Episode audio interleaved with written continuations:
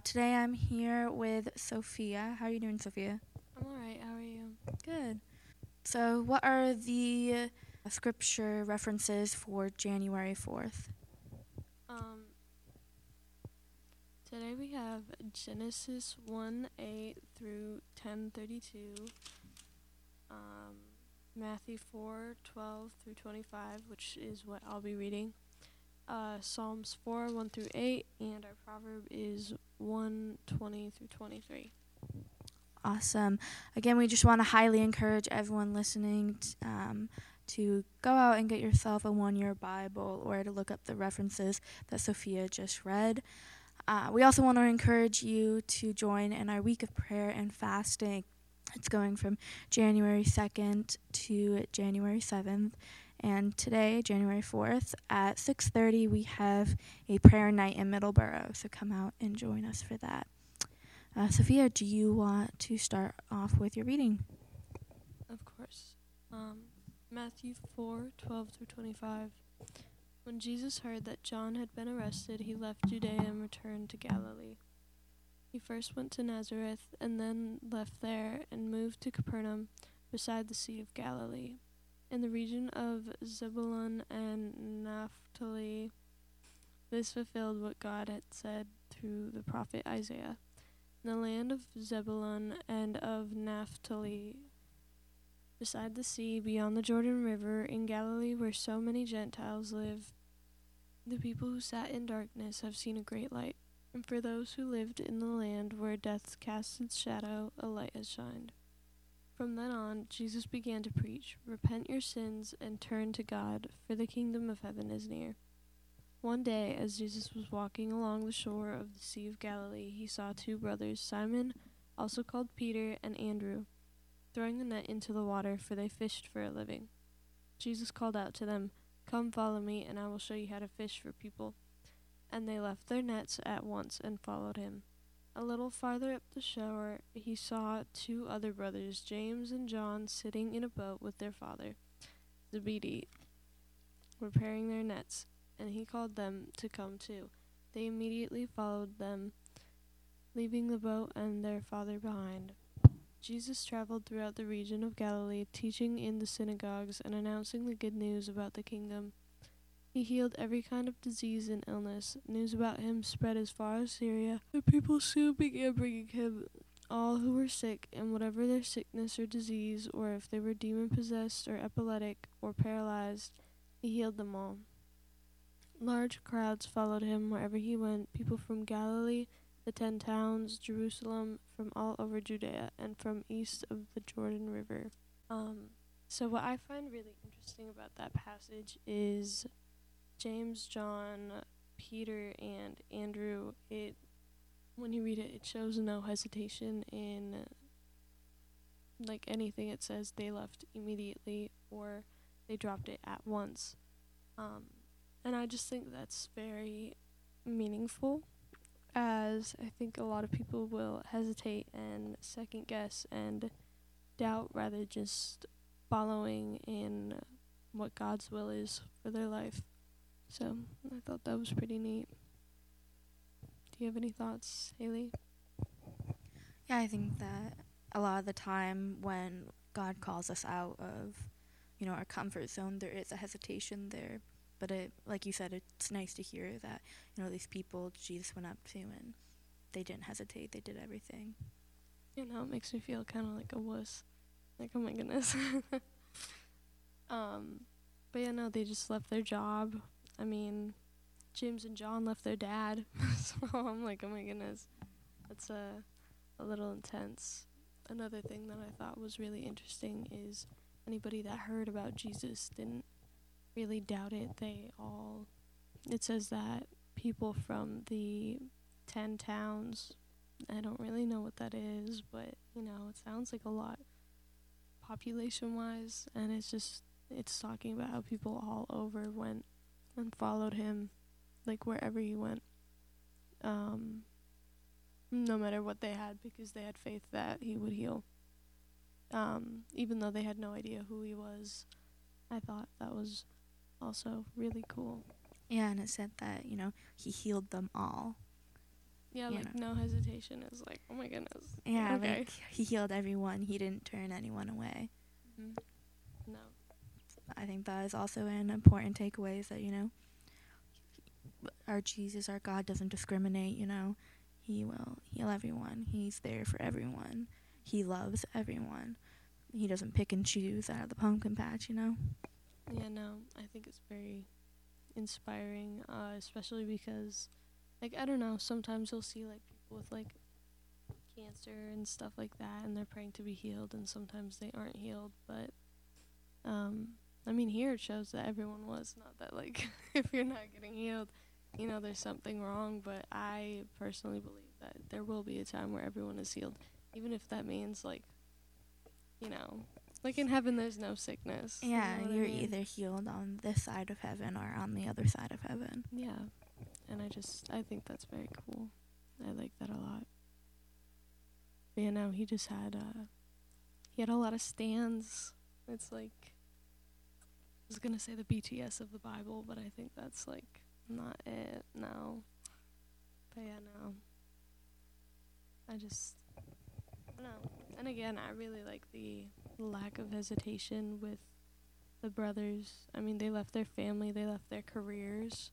That's like a huge thing. Granted, fishermen wasn't like the most, like, you know, hoity toity thing in the world, but you also see people like Matthew, who was a, what's it called, tax collector. And, like, that's like, that's pretty pretentious, you know? Like, I wouldn't want to leave all my materials like that, at least money. But, like, you know, like just getting up and leaving and doing all that, uh, it takes a lot of guts. So, At verse 17, it said, Repent of your sins and turn to God. I think a lot of the time when we talk about repentance, right, people forget the last part of that. They forget the whole turning to God after you repent. You know, I feel like a lot of the times, you know, sometimes we'll repent of something, but we won't turn. yeah, no. I feel like people get in like this never ending cycle of repentance. Like, oh God, I'm so sorry. I was like vaping or something. I'll never do it again. And then, like, two weeks late, sorry, two hours later, they're beating off somebody's neck again. And it's just like, it's like, you know, you aren't getting anywhere with that. I think that repentance is more than just saying, it's the action, you know. Yeah, the action of turning, repentance you know. Yeah. You have to turn away from your old ways and turn towards God and pick up new habits. Mm-hmm. No, and I just think that's very cool. I also really liked um the and for those who lived in the land where death casts its shadow, a light has shined because that just makes it sound um I don't know, it's a very hopeful sentence, especially um in like our society now. You know what I mean?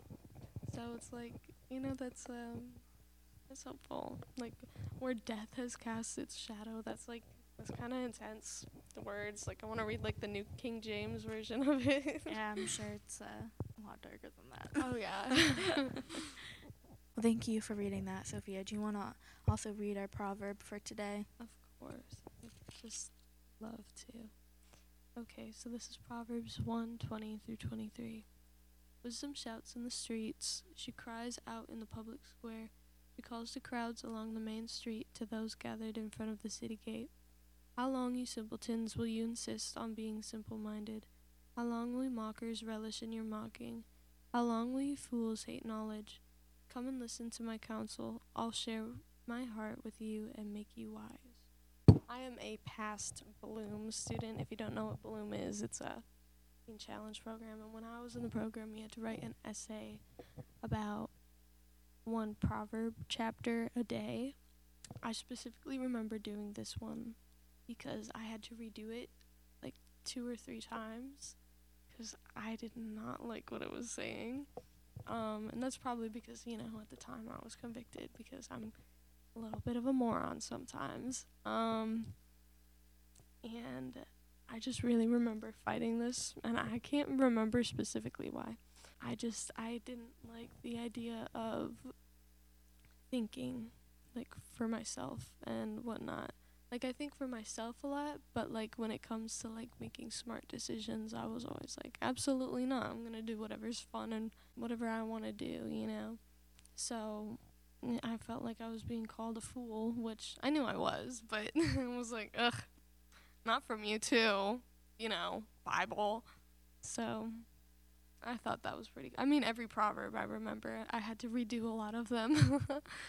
I'm um, part of the reason they don't do the essays anymore, but you know, it is what it is. So Proverbs is meant to, you know, it's the wise book. You know, it, you're meant to get wisdom out of it, and so it is a big, you know, call out from the Bible, being like.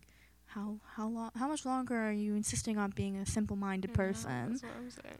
or how long how long will you fools hate knowledge you know Mhm. And it is a big call out because you know you don't want to be called a Yeah. fool or simple-minded Mhm. I like the King James version a lot better of this passage Yeah. because it's like it uses like all these big words and it's like I don't even know what that means, but that's not nice. It's like oh my goodness. yeah So, and you know i think it is you know you you know i don't want to call people listening fools but you know but you are. but you are no if you you know if you hate knowledge if you hate correction if you you know if you can't receive those things from other people then you're kind of being a fool Yeah. I mean, if it's given to you, it's like, okay. I think a lot of it, it's a pride thing for some people because, like, I think a lot of people have, like, this stigma for criticism. I think a lot of criticism is constructive, even if it's in kind of like a harsher way. Like, you can still take something from that. Now, if somebody's calling you ugly, like, obviously that's not the same thing. But if somebody's, like, it's normally coming from a place of, like older and more experienced wisdom. So it's like, okay, get over yourself.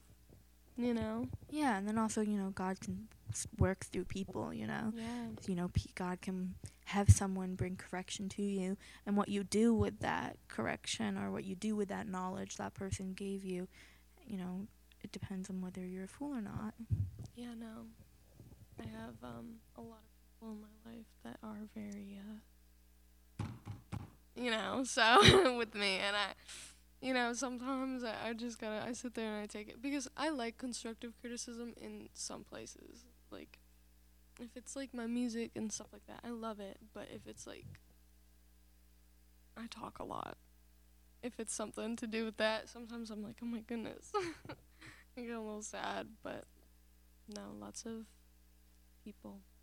So And I like how at the end of that proverb it said, Come and listen to my counsel. I'll share my heart with you and make you wise. yeah, That's how, you know, getting that knowledge, getting that counsel, getting that correction, that's what's going to make you wise to then Mhm. give it to someone else.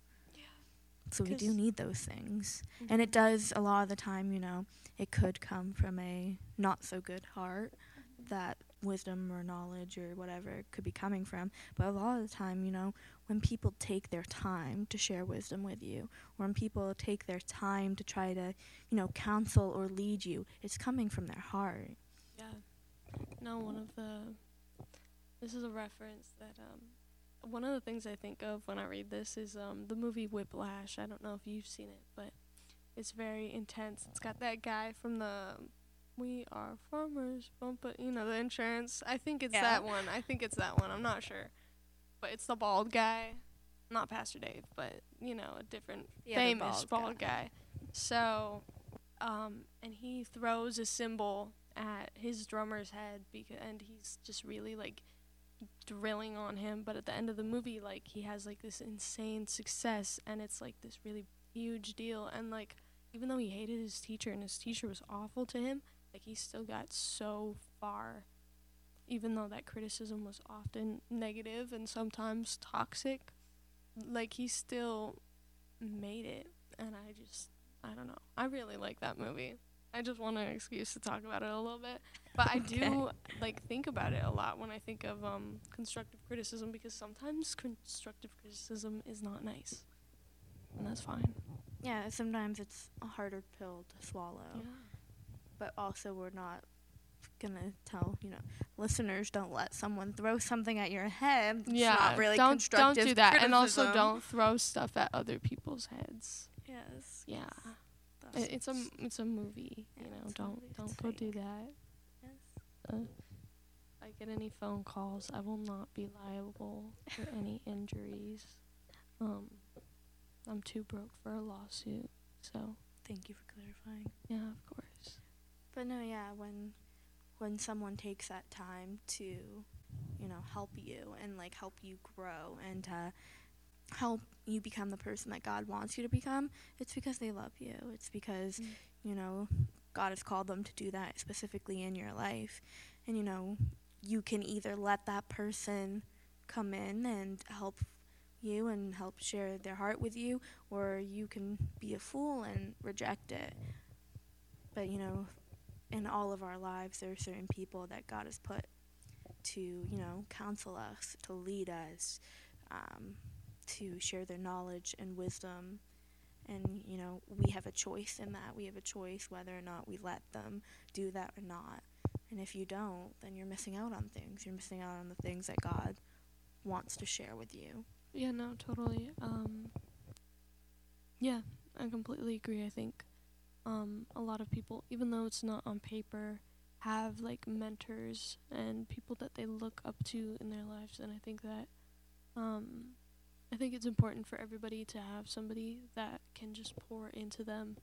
You know, I think it's very crucial whether they're older or like your same age, and I just think it um, like somebody who can keep you accountable and kind of chew you out. Like I have Priscilla, and she's uh she's a little intense, but in like in the best way possible. Like I want, I think that's the best way I take it too, because like if people are just, oh no, you're doing, I don't take that. I take a, you're being like you're being, you know. So it's like, yeah, no, I appreciate that much more, and that's that's okay. So I just I think it's very crucial for everybody to have that kind of person in their life.